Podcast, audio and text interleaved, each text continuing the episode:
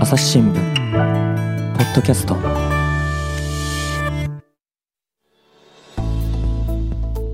朝日新聞の神田大輔です、えー今回はですね京都総局の記者原田達也さんと回線つないでおります。原田さんよろしくお願いします。あよろしくお願いします。で原田さんからですね今回お聞きをするテーマなんですがコーヒーかすってことで聞いてますけどもね間違いないですか？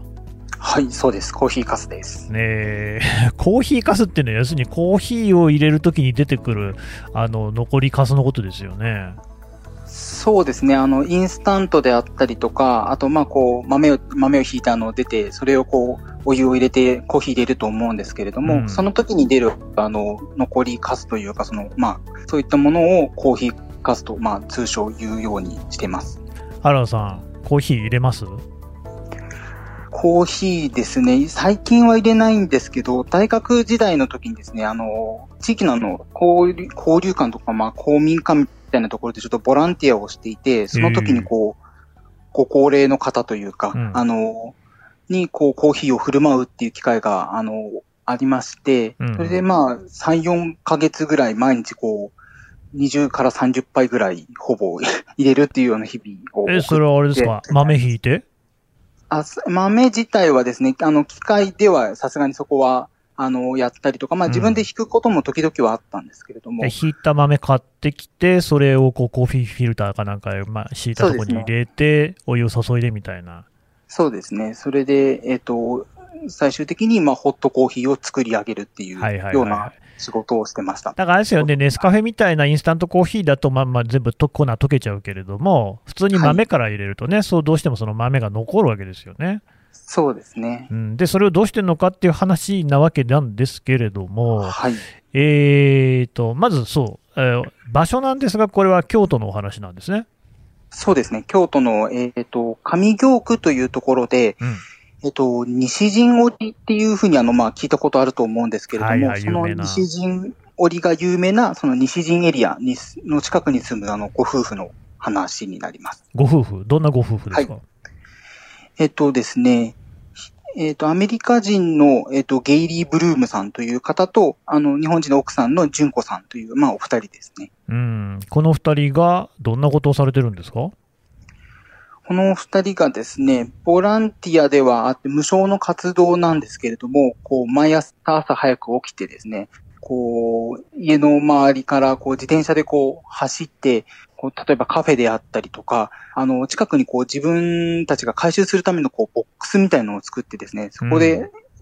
集まったコーヒーかすをこう回収するっていうようなこう活動をされています。あのでもね、原田さんね、私も、まあ、うちでですね、コーヒー豆からコーヒーを入れることもあるわけなんですけれども、ありゃはい基本的に捨てるものじゃないですか。これを集めてどうしようって言うんでしょそうですね。これを集めて、あの、最終的にですね、こう、そのものを農家さんに、あの、近くというか、その亀、うん亀岡市っていう京都市から少し、あの、離れたところではあるんですけれども、う。はいはい。あの、そこにいらっしゃる農家さんにお渡しして、こう、使ってもらうっていうような、あの、ことに今なってますね。おーこれ、農家の方はどんな風に使うんですか？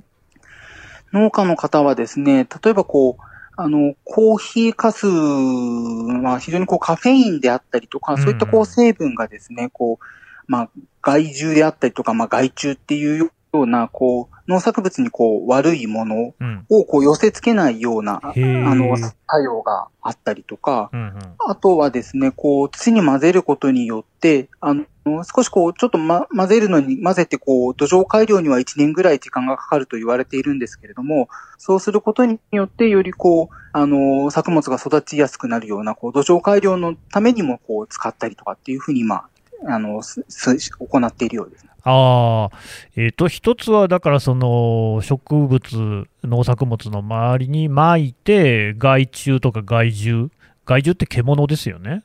そうですね、うん獣ですね。それの対策、要するにこうなんかカフェインとかあって嫌な感じがするから寄ってこなくなるってことですか？そうですね、こう、匂いであったりとか、そういう、匂いの、特に匂いなんですけど、匂いの部分で、こう、虫であったりとか、害虫っていうのが、こはあう、寄りつかなくなるっていうような。まあ確かにね、コーヒー独特な匂いありますからね、あれがいいんですけどね。そうですね。人間にはあれが、がいいんだけど、動物にはあんまり良くないと。そうですね。うん、で、えーもう一つが土壌の改良、あれですか、土と混ぜると、それがなんか養分になるんですか？そうですね。その、1年ぐらいかかからないとですね、うんなかなかその養分にはならないと言われているんですけれども、というのもあの、カフェインが入っているので、カフェインはやはりこう、土壌には良くないっていうふうに言われているんですけれども、こうんううん1年、あの、土と混ぜて発酵させると、うんそのカフェインの成分がこう抜けて、で、この、よりこう、作物が育ちやすい、こう、成分というか、あの、に変わっていくっていうふうに言われているんですね。なるほど。それってしかし、そのね、アメリカ人のゲイリー・ブルームさんと純子さんのご夫妻は、そういうことはもともと知ってたんですか？えっとですね、もともとは全く知らなく、知らなかったっていうふうに、最初は、あの、そうだったっていうふうに言ってましたね。おじゃあ、なんでそもそもそのコーヒーかすを集めようなんて思ったんですか？その、もともとですね、非常にこう、あの、京都市のゴミのこう、削減量っていうのが、ちょっと年々、あの、うん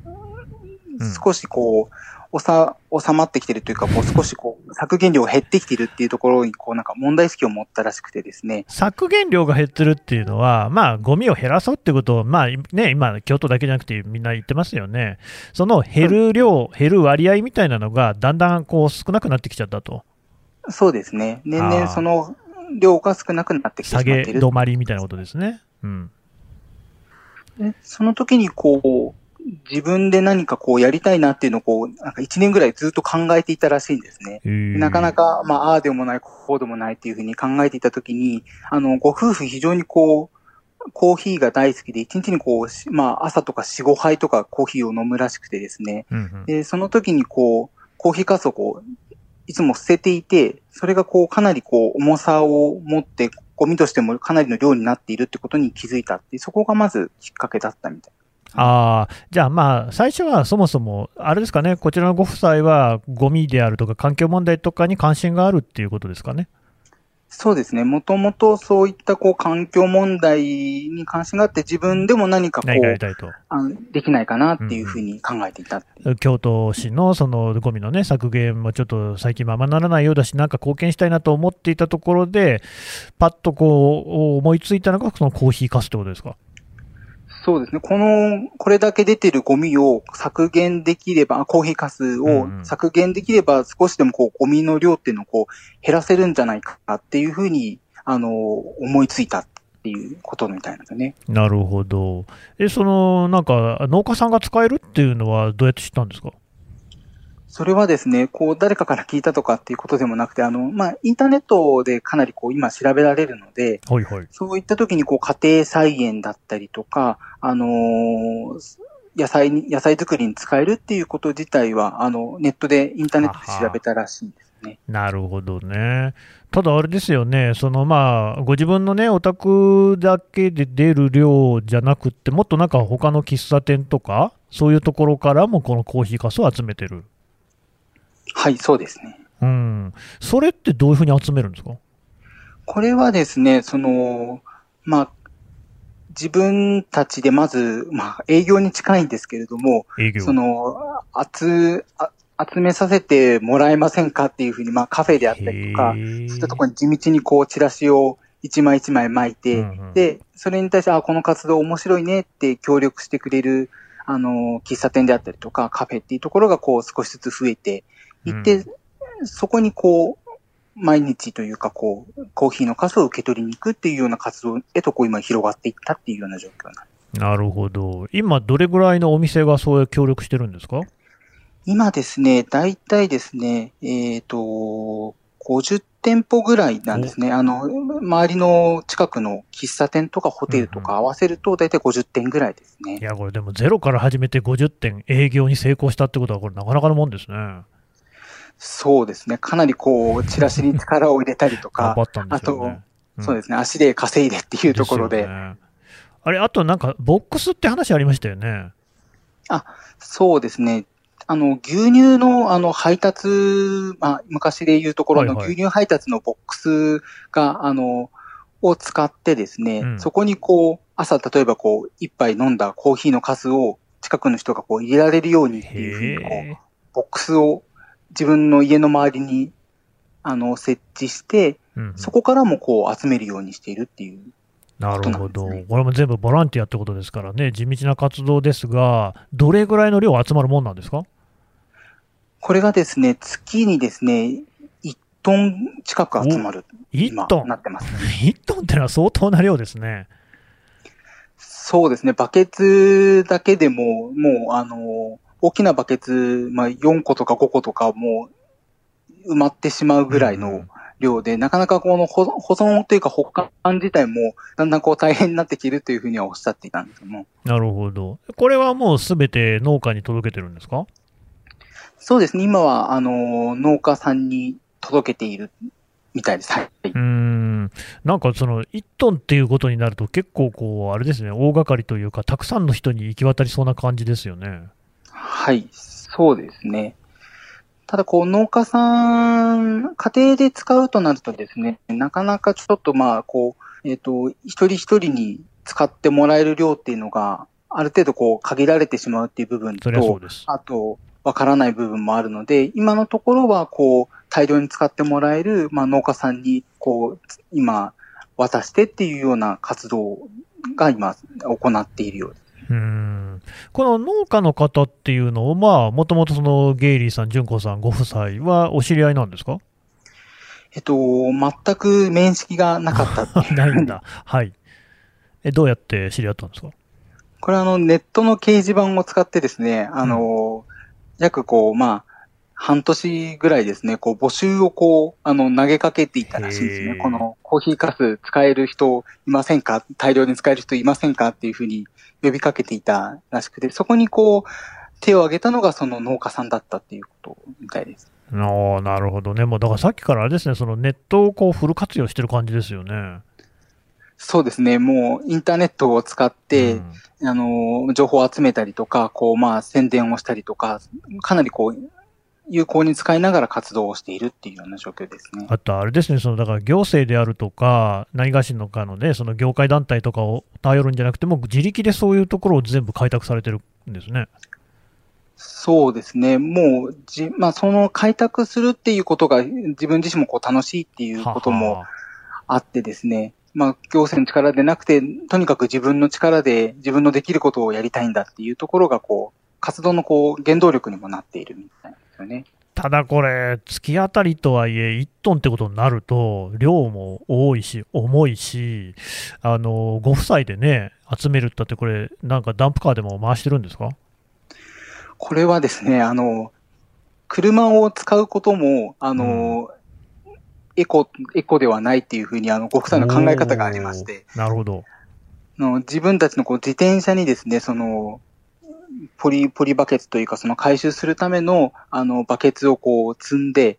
毎朝こう、ぐるぐるぐるぐるこう、自転車で走り回るっていうようなことを、この、毎日行っているんです。うーん、まあ、でもなんか確かにちょっと、まあそこは筋が通ってますよね。そうですね。活動の、活動自体は、あの、すべてこう、できる限りエコにっていうところで、筋はこう、通して活動しているっていうことですね。これなんか、まあご自身たちで、この、なんですか、活動に名前をつけたりはしてるんですか？これがですね、活動の名前が、あの、豆エコっていう、こう、あの、すべてこう、ロー、ローマ字というか、うんうん M、MAME、ECO で豆エコって書く活動に今なってます。あコーヒー豆だけに。はい、そうです。コーヒー豆だけに豆というところですね。うんうんで、そのエコにつなげようと。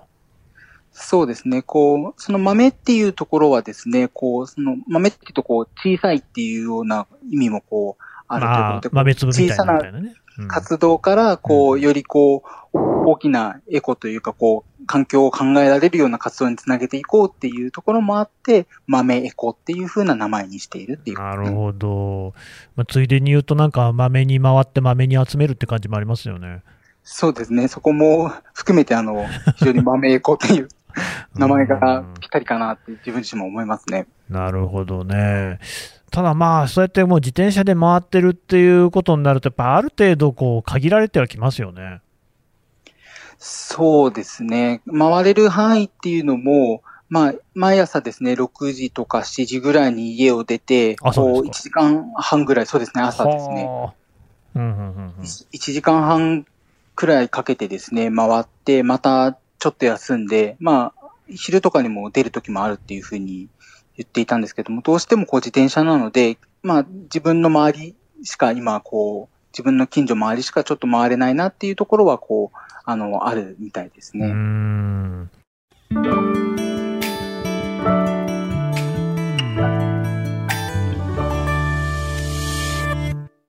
質問我が家の朝は質問から始まるガリレオ・ガリレイが観測した惑星は？どこだろう？身の回りのことや広い世界のことまでいろんな質問が毎朝君のもとへ。土星だって。毎朝のワクワクが未来を開く。朝日新聞。でですね、まあ、さっきからちょっと気になってたんですけれども、京都とコーヒーって、何かしらその特徴ってあるんですか？そうですね。京都っていうのがですね、あの、ちょっとあの、イメージで言うと、こう、お茶とか、そりゃそうでしょうよ。ええお茶、お抹茶とかそういうあ、感じ茶ね。まお抹茶。そうですねうん。イメージだと思うんですけど、はい。実はですね、京都はですね、あの、全国のこう、まあ、県庁所所在地だったりとか、こう、政令指定として、まあ、こう、大都市うんの中でですね、トップのこう、コーヒーの消費量であったりとか、消費額を誇る、あの、都市なんですねあ。ら、意外。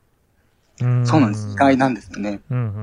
ん。え、なんでそんな人気あるんですかね？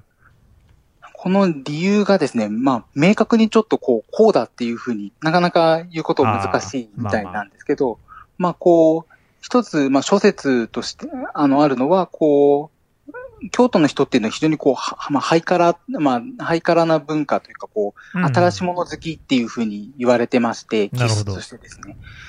なので、そこでこう、あの、戦後特にこう、神戸中心にこう、こう、神戸を中心に流行ったこう、コーヒーっていうのをすぐにこう、京都にも取り入れて、うんで、たくさんの方が飲むようになっていた、なっていったっていうところが一点と、うんうんあともう一つはですね、京都はですね、あの、まあ、京都大学さんだったりとか、まあ、同志社大学さんなど、はいはいこう、大学が非常に多くてですね、そうですね。学生が多いんですよね。あれね、等間隔カップルでおなじみのね、鴨川の。そうですねはいはい。そうですね。で、学生が多くてですね、その学生がこう、授業の空き時間などにですね、こう、喫茶店をこう、利用して、こう、コーヒーをこあう、飲んで、まあ、こう、談笑したりとか、自習したりとか、うそういったところで、こう、学生がこう、消費を下支えしているっていう面もあるみたいですね。ほう。じゃあまあ、もともとその京都ってコーヒーかすも集めやすい素地みたいなのはあったんですね。そうですね。あの、意外かも思われるかもしれないですけど、あるんですよね。なるほど。ただこのゲイリーさん、純子さんご夫妻っていうのは、まあ、まさにね、あのーまあ、自分たちの手で、足でえーやってるって感じですけれども、コーヒーなんて、まあ、それこそ大量に消費されているところもある、企業なんかでこういう取り組みっていうのは何もないんですか？そうですね。じあの、そのところで、あの、自分自身もですね、うんこう、何かこう、企業さんでこういう活動をしているんじゃないかなっていうふうに思いまして、うんうんであの、コーヒーの、コーヒーで有名な、こう、UCC さんはいはいはいはいもです。ね、こう、同じように、こう、コーヒーの、まあ、抽出カスっていうところを、こう、利用して、あの、様々、こう、研究をされているっていうことを、まあ、この取材を通して、こう、今回、あの、分かったんですよね。それもやっぱりあれですか、農家に使ってもらう感じですか？そうですね。あの、一つとしては、こう、えっ、と、コーヒーのカスを、まあ、肥料会社さんに渡してですね、それをこう、コーヒーカスを肥料にしてもらって、その肥料をさらに農家さんに渡すっていうような活動であったりとか、そうですね。あとはですね、まあ、こう、工場のですね、あのー稼働するための、こう、あの、エエネルギー源というか、コーヒーカスを使ってですね、はい。そういったところにもこう活用したりとか、様々こう、あの、企業内でもこう活動、あの、活用が進んでいるっていうふうなお話でした。あ、そんなこともできるんですね。そうですね。かなりこう、うん、幅が広いんですよね。どうですか、しかしこう、私の家でもですねコーヒーかすって出るんですけれども、私の家の近くにはゲイリーさんがいないんですが、あのうこういうふうにかす使えるみたいなのってあるんですかね？やはり一番のこう、使い方っていうとですね、あの、コーヒーには先ほどこの最初に申したように、こう、あの、カフェインであったりとか、そういったこう成分があるので、まあ家庭菜園で使う場合は、例えばこう植物の周りにですね、巻いてもらって、まあ殺虫の、殺虫成分であったりとか、うんそういったところに虫除けに使ってもらうっていうところが一つと、うん。あともう一つはですね、コーヒー、あの、かなりこう、匂いが、あの、あってですね、まあ、非常に人にとっては、あの、いい匂いっていう先がそうですね。最初にお話しあったと思うんですけど、その匂いの部分で、まあ、脱臭効果が非常に強いんですよね。それってそのコーヒーの匂いでにあの他の嫌な匂いが取れるってことですか？そうですね、こう、アンアンモニアっていう、まあ、匂いの元をこう吸収して、それをこう中和する、中和してこう匂いをなくしていくっていうようなこう、効果も実はあったりするんですね。えあのカコーヒーかすってそういうアンモニアを吸収吸収するんですか？そうなんです。あの、コーヒーカス、実はですね、あの、あの、表面を顕微鏡で見るとですね、小さなこう穴が開いてるんですよね。えーあそうなんですかその穴にこうアンモニアが、あの、入って吸着されて、うん。そこでこう、あの、アンモニア成分がこう、中和されていくっていうような、あの、効果があるんです。あそうなんですね。それだとじゃあやっぱりあれですか？一旦コーヒーかす乾燥させた方がいいんですか？その乾燥させても実は使えるんですけど、うん。なんですけど、こう湿ったままの方が、あの、効果としては、あの、た高い効果が期待できるっていうことなんです。あらじゃあもうコーヒー入れたままの状態ですでにそういう脱臭効果があるってことですねそうですね。コーヒーを入れたそのままで、例えばですね、こううん生ゴミに混ぜたりとか、あとはこう、トイレのところに置いて、トイレのこう、匂い取りとはあかっていうことにも使えたりします。ああ、それちょっといいこと聞きましたね。なるほどね。そうか。そういうふうに、まあ、じ家庭で使うことっていうのも実はできるんですね。そうですね。かなり家庭でもこう活用できるので、まあ、この取材として自分自身もこう、使ってみたいなっていうふうに、あの、思い、思わせてもらいましたうね。んいや、確かにね、こうやって身近に出るゴミっていうのも、そういうふうに見直すといろいろな使い道がある。あと、だから、そうやって UCC みたいな企業に関わると、もっとこう、大掛かりにコーヒーかす、まあ、ゴミにしていたものっていうのを再活用することもできるということですか？はい。はい。なるほどね。いいですね。しかし、これ、えーそもそもなんでこんな取材しようと思ったんですか、原田さん。もともとはですね、あのー地元の新聞社がですね、あの、あ出たこの活動を紹介してまして、京都新聞。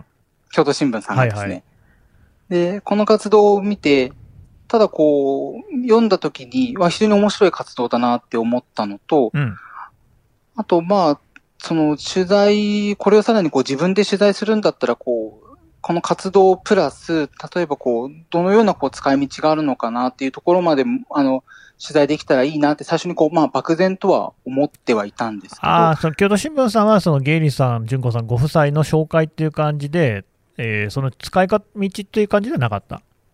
そうですね、使い道までは、あの、紹介はしていなかったですね。なるほど。うんうん。で、取材したと。そうですね。それがあって、まあ、もともとその、最初にお話ししたように、こう、大学時代にコーヒー自分も入れて、そのコーヒーかすをこう、ゴミ箱に、というかこう、捨ててきたっていう、あの、記憶があったりとか、あとまあ、京都といえばコーヒーの消費量が多いよなっていうことも、こう、ちょっと頭にちらついて、あ、これはこう、な面白いなっていうふうに思ったところが、まず取材のきっかけでした。さっきね、その UCC さんにも取材をしたって話でしたけれども、UCC はその豆エコの活動は知ってました？こう全くこう、知らなくてですね。ただこう、こちらからですね、そういった活動をしているんですよっていうふうに言ったら、それをこう、ひ地域でできて非常にこう、面白い取り組みですねっていうふうにこう、UCC, UCC さん自身もですね、こう、興味を持っていてですね、うんうん。改めてそう聞いたときに、あ、あの、ゲイリーさんたちすごい活動してるなっていうふうにこう、その企業さんからも評価されるような活動だよなっていうふうにこう再認識させられたっていうことがありました。いや、これ意外と知らないですよね。だからその、朝日新聞デジタルの方にこの記事が掲載されたときに、あの、コメントプラスっていうね、えっ、と、学識者やですね、様々な方がですね、コメントをつけてもらえるっていう、そういう機能が朝日新聞デジタルあるんですけれども、あれで、はいあの、情報学研究者のドミニク・チェンさんが、コーヒーかすにこんな再利用方法があるとは知りませんでしたっていうようなね、コメントもされているし、私も全然知りませんでしたしね、これいいいいな、面白いなと思ったんですけれども、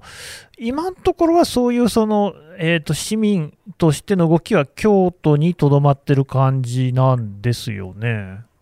そうですね。あまりこう、全国で広がっているっていうことではないので、それもちろん、つづ裏裏原田さんが取材できるわけじゃないから分かんないけれども、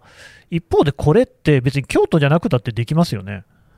そうですね。全国どこでも、正直いつからでも、うんあの、始められる、あの、活動というか、まあ、ここまでですね、大掛かりに1トン集めなくても、例えばこう自分の飲んだコーヒーかすを、こう、脱臭のために再利用するとかっていうのは家庭でもこうできることなので、うんうんどこでもできることだなっていうふうにこの取材を通して思っていました。そうだ私も思ったのは、こうやって京都の話っていうね、単にこう一地方、一都市の話っていうことじゃなくって、そういうことが、例えば東京発とかね、大阪みたいな大きい都市の発、まあ、京都も大きい町ではありますけれども、ただこれは京都の上京区っていうところで、ね、地域的に行われる取り組みなんだけれども、すごいなんかいろいろこう、模範になるというか、モデルになる感じしますよね。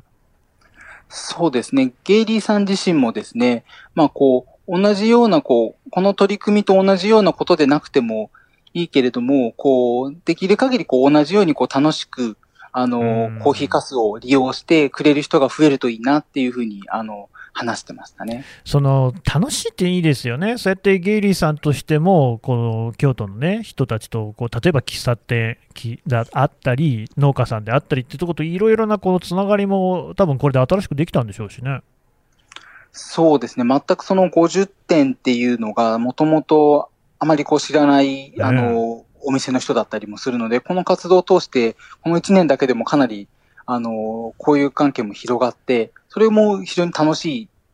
かつ、楽しいことの一つだっていうふうにおっしゃってましたね。いや、ほら、これ、正直私なんかもう、あの私もともとあの名古屋の出身で、今は東京に住んでるんですけどね、東京にもやっぱりこの町喫茶みたいなのあるじゃないですか。はい。で、非常にこうね、風格があったりして、入ってみたいなと思うんだけど、どうも常連でもないと入りにくいみたいな雰囲気もこうあるじゃないですか。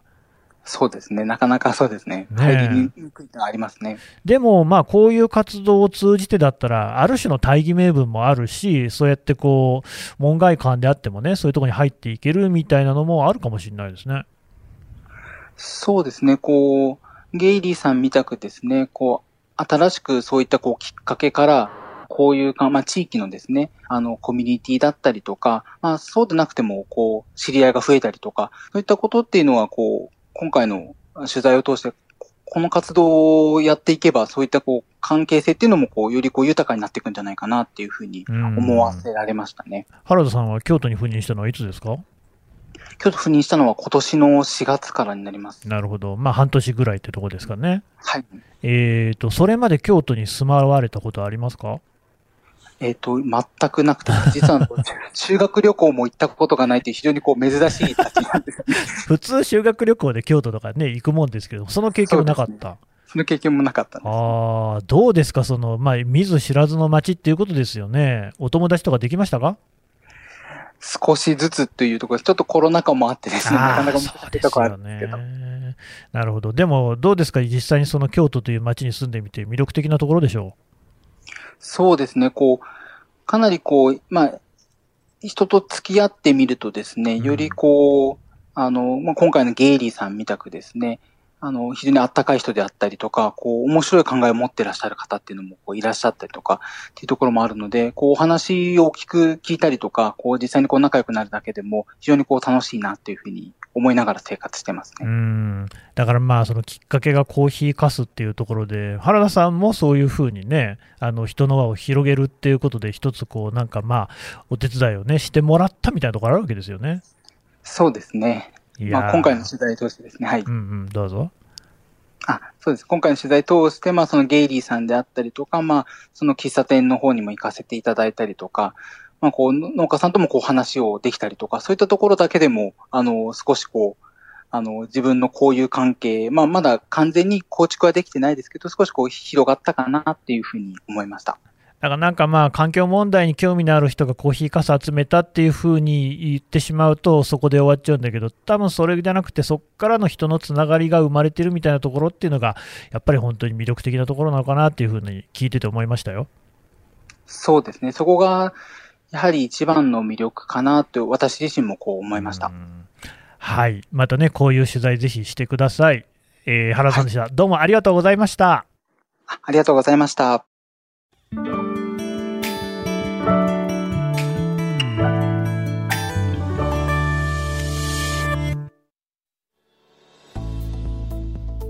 はい、えー、京都総局の原田達也記者のお話を聞いてきました。さて原田さん、京都総局、ツイッターに力入れてるみたいじゃないですか。はい、そうなんです。あの、朝日新聞京都総局の、まあ、ツイッターがございまして、うん、そこであの、キャラクターの舞妓をイメージした舞妓っていうキャラクターがですね、あの、いるんですけども、そのキャラクターがですね、こう、毎日この京都のこう、身近な情報だったりとか、こう、京都で起こっているこう、ニュースっていうのを、こう、適宜伝えているので、ぜひこう、見ていただけたらなというふうに思います。京都だけに舞妓。ねそうです。まあでもだからそれは逆に言うと、それだけこう、朝日新聞からも京都に関する記事いっぱい出してるってことですよね。そうですね。まあ、京都っていうところもありまして、かなりこう、ニュースっていうのも、うん、あの、非常にこう、多くあるので、うんうんまあ、今後自分自身もですね、その、できるだけこのツイッターにもこう、載るようなこう、新聞記事っていうのをまあ、書いていけたらなというふうに思ってますね。まあ多分これ聞いてる方でも京都にご関心のある方いらっしゃると思いますのでね、京都総局朝日新聞のツイッター、あの、こちら、あポッドキャストの概要欄にも貼り付けておきますので、ぜひちょっとフォローして、情報をね、集めていただければと思います。原田さんどうもありがとうございました。ありがとうございました。朝日新聞ポッドキャスト、朝日新聞の神田大輔がお送りしました。それではまたお会いしましょう。この番組では、リスナーの皆様からのご意見、ご感想を募集しています。概要欄の投稿フォームからぜひお寄せください。